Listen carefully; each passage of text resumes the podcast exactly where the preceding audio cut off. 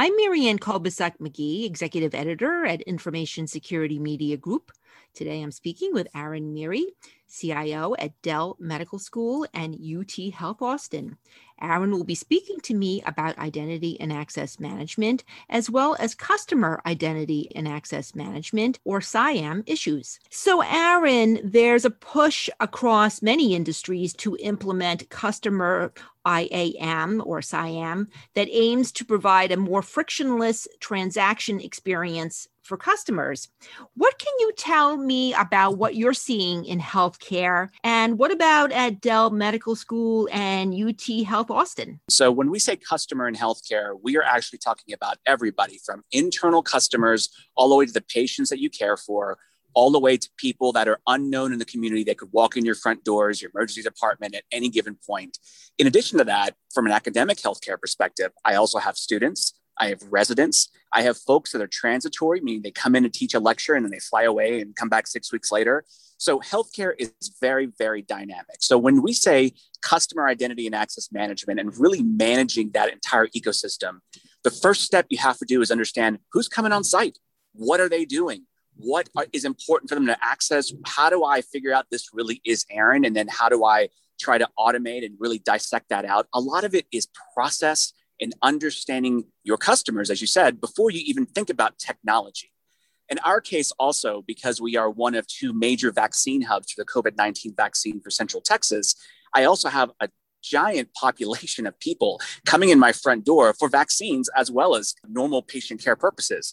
So having to dissect those folks out as well and say, okay, are you going to go into the hospital or are you just going into the clinic for your shot, what's going on there. So it becomes very, very intricate. And all of that is interweaved by systems, technology, and process. Tell us a little bit about what you're doing there with the whole vaccine hub and making this process more streamlined for people. And how would those people be accessing your systems or transactions? Would they be setting up appointments? What sort of things would they be doing? First thing we wanted to do is make sure that everything was smooth end to end, no matter what type of patient you were, whether you were already known by UT Health Austin, whether you're completely unknown from the general public, whether you're a student at UT or faculty member or staffer or athlete or whatever it may be.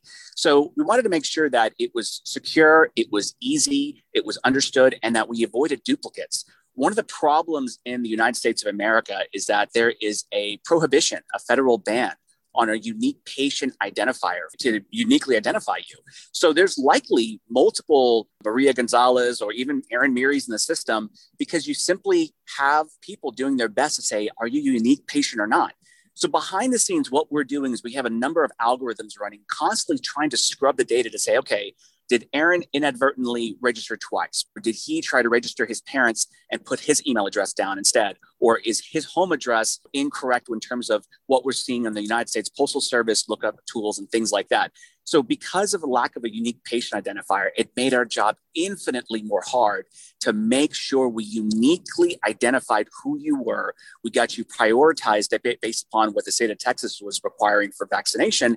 And then we made sure that we followed you through the entire journey for your first shot and your second shot, and that you weren't inadvertently saying coming in and getting a Moderna shot when you should be getting a Pfizer shot all of those things are critical and all of that goes back to really identity and access management. I can tell you what that we did such a good job of eliminating duplicates and looking at this in partnership with the rest of the university and then across obviously the state immunization registry. We're one of the best at reporting the data to the state immunization registry and one of the most accurate because of the things that we're doing. But it's a lot of hoops to jump through but it's important so, Aaron, when it comes to other customers in CIAM, as you mentioned, it could be clinicians, it could be med students, patients, employees, so on and so forth. How are you approaching those other constituents to make access and transactions more frictionless while still being secure? You mentioned the uh, patient ID issue, but how about for like employees and other people perhaps that work for you? So we do a couple of things. Number one, yes, if you are an employee or faculty member or student, or you're a known a known customer, let's call it that way, uh, you do have a unique employee ID that helps link you through all of our systems. So what we try to do is a, it's a bunch of automation uh, leveraging major tools that are out there to automate role based access based upon your ID and the role you are, whether you're a doctor, nurse, teacher, student, whatever. Number two, we make sure that all of our systems are looking for those key characteristics, which is like a two factor authentication something you are, so it's your employee ID, and something you have, like your phone or some sort of key fob or some sort of way to uniquely identify you, but we're keeping you secure. Because the one thing we've also realized, we're not oblivious to this, is that the University of Texas is front and center in the news a lot, which leads you to a lot of potential theft from phishing attacks or whatnot. So we make sure that we front end two factor authentication for just about all of our faculty and staff Further to that point, in the clinics, we employ some badge tap software where you can sort of tap and go throughout the clinics and throughout the rooms and the systems as needed. And because because a normal healthcare environment is a very mobile one and a very fluid one, where you're using multiple systems and multiple computers and applications throughout a course of a day as a clinician. So not wanting to have someone type that in over and over and over again is a big win. So we've tried to use security and understanding our customer base to simplify and smooth the transactions between systems and then front end all of that with two factor authentication. And Aaron, what about digital identities and device based trust to facilitate experiences like passwordless authentication and continuous in session authorization? How do you see that potentially fitting in in healthcare use scenarios? So it's a little easier when you know the device is assigned to an individual. We do that, right? We profile all of our devices. We we filter on MAC address. We have a, a NAC solutions running on site. We understand if someone tries to hook up a device to one of our, our SSIDs in the clinic, they won't be allowed to do anything, or they just may be vetted through our guest network and all they can do is get to the internet. They can't do any harm. They can't see any other networks. And we employ microsegmentation to separate all of our key systems out from all of our others. Those are all common standard practice in the industry. What becomes even more difficult is on the patient side, because if I try to lock down and say you can't do a bring your own device kind of strategy, that's a patient dissatisfier, right? Patients come in, especially if they're on an inpatient unit. You'd be amazed, like at our pediatric hospital, how many times a patient requests, a, a child will request to bring their Xbox. They want to hook up their Xbox as they're in the room recovering from, say, chemotherapy or whatever else. I mean, you've got to allow for some variability. So we can't lock it down as much. So the best thing you can do behind the scenes is network segmentation, profiling devices where you can to look for anything truly foreign or malicious. And then it's really about watching traffic patterns, right? Is there a spike here? Are people doing something malicious or are they just simply going and streaming Netflix or, you know, Xbox Live or whatever it may be? And then last but not least, is you have to have a clear understanding of where your crown jewels are. What do I mean by that?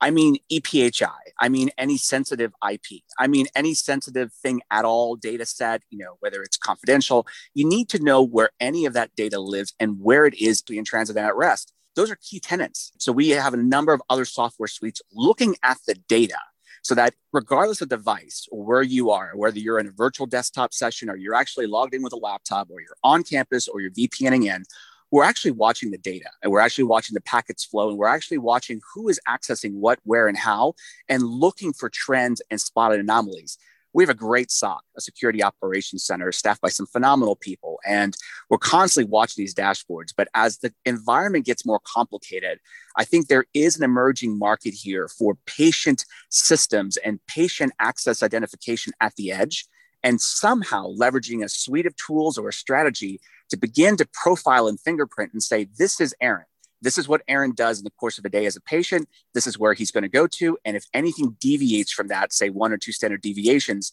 now we have a situation we want to look into. And finally, Aaron, are there any other IAM trends in healthcare that you're seeing or expect that will emerge post COVID? I do. I think what you're seeing now is more of the hospital at the home. And, and a lot of that comes from awareness of what telemedicine and other solutions are, are able to provide for us. And quite honestly, this past year has developed a trust with the clinician to say, okay, I can trust to do a primary care session over Zoom, or I can trust this home monitoring device to do hypertension monitoring for us, or I can trust this Bluetooth thermometer reading, and that's good enough for me.